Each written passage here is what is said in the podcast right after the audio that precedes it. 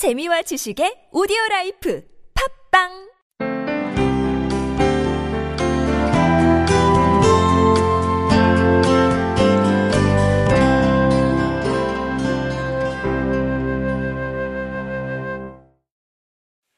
있는 그대로 제가 읽어드릴게요. 하나님께서는 인간의 운명을 책의 첫 페이지부터 끝 페이지까지처럼 어, 딱 정해놓으셨는지 유동적으로 만들어 가시는지 궁금합니다.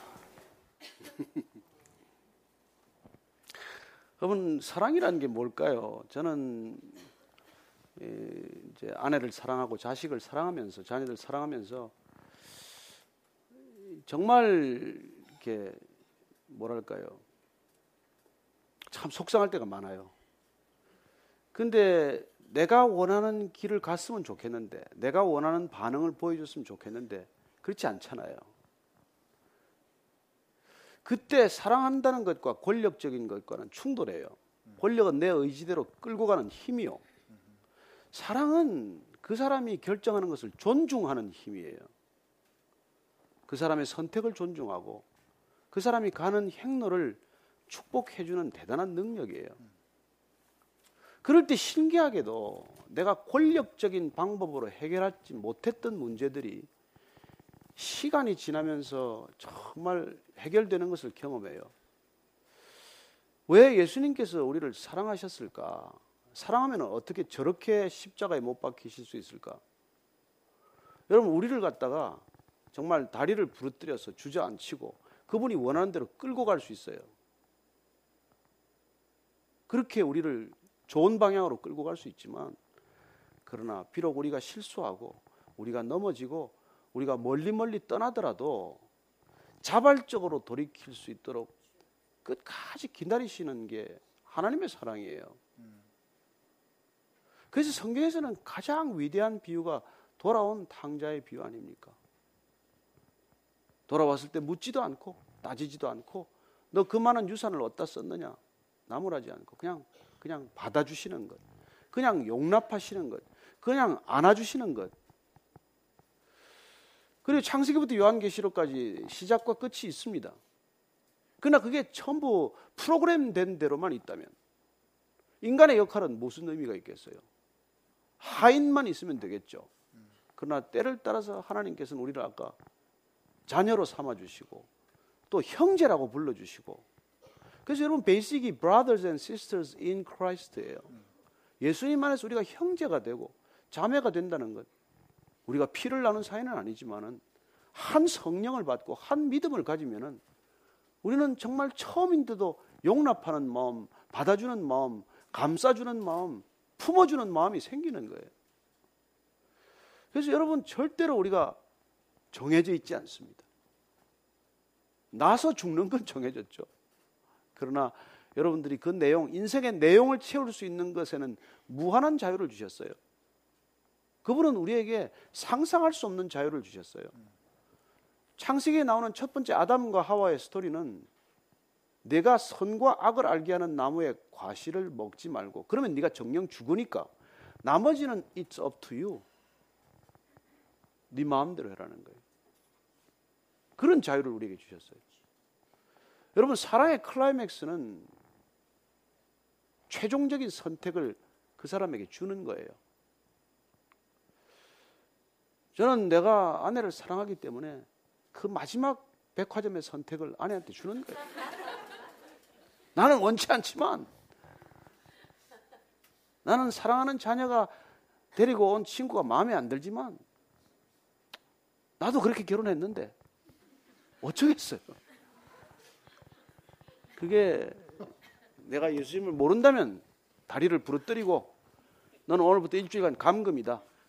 그리고 여자 하나 데려다 놓고 이 여자와 결혼해라. 그러고 싶지만 그게 아니란 말이에요. 인생은 그렇게 정해지지 않았어요.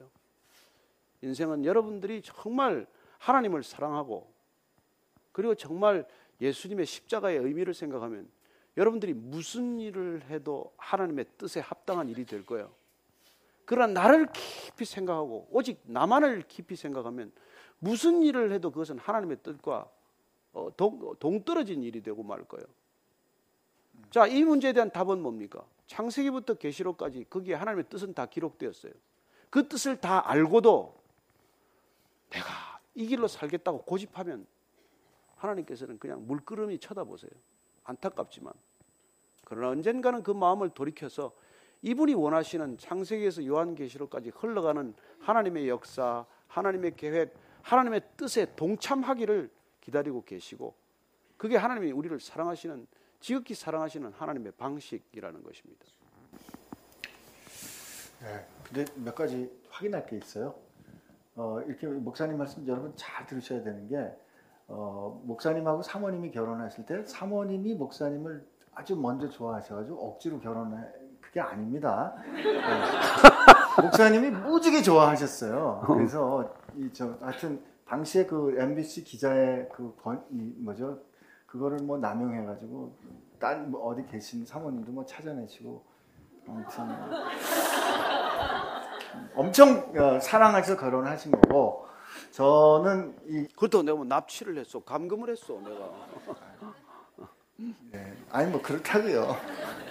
근데 이제 어, 저는 이 어, 우리 운명에 관한 질문을 받을 때마다 목사님 이렇게 말씀하셨지만 저는 목사님도 인생을 다 하시는 그날에 이렇게 고백하실 겁니다. 하나님, 내가 난 첫날부터 마지막 날까지 하나님의 책에 다 써 있음을 고백하실 거라고 믿고요.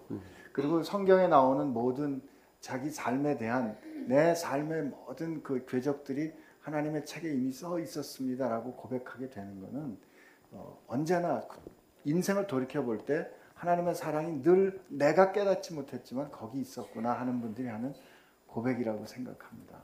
그리고 성경에 증언한 많은 사람들이 하나님께서 그렇게 그 사람들의 인생을 어, 그 사람들이 그렇게 엇나가는 것 같았지만 그렇게 끝까지 붙잡고 가신 분이 하나님이시라면 오늘 이 질문을 하는 분이 사실 이런 질문을 할 때는 하나님 내 인생을 정말 어떻게 하시는 겁니까? 라는 그 막다른 골목 같은 혹시 느낌이 있을 때라면 앞에 우리 앞을 살아갔던 사람들의 생명을 다한 하나님에 향한 고백이 그 질문하신 분에게도 그대로 전, 어, 적용이 될 거고요.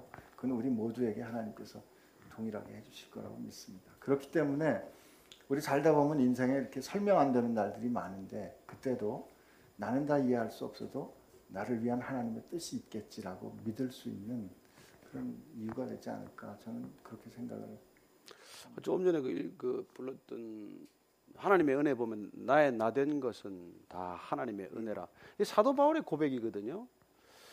예, 그는 예수님 믿는 그 스테반이라는 사람을 돌로 쳐 죽이던 현장을 지켰고 체포 영장을 가지고 크리스천들 잡으러 다니고 지극한 박해에 앞장섰던 사람인데 그가 예수님을 만나서 전혀 다른 인생을 살아요. 그런데도 불구하고 그가 나중에 끝에 인생에 갈수록 깨닫게 된 것은 아 나의 나된 것은 다 하나님의 은혜 속에서 일어난 사건이라는 것을 그가 깨닫기 시작하는 것이죠. 우리는 지나고 보면 다 하나님의 섭리 안에 있었다라는 것을 깨닫습니다. 비록 내가 내 마음대로 한 것 같지만 먼 훗날 돌이켜 보면 그 모든 인생의 고비 고비마다 구비 구비마다 곡절 곡절마다 하나님이 은혜로 그걸 지켜보셨고 용납하셨고 품으셔서 여기까지 왔구나. 그런 놀라운 섭리의 손길을 우리가 깨닫게 되는 것이죠.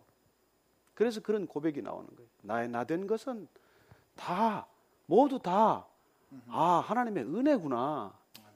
이런 놀라운 통찰이 생기는 것이죠.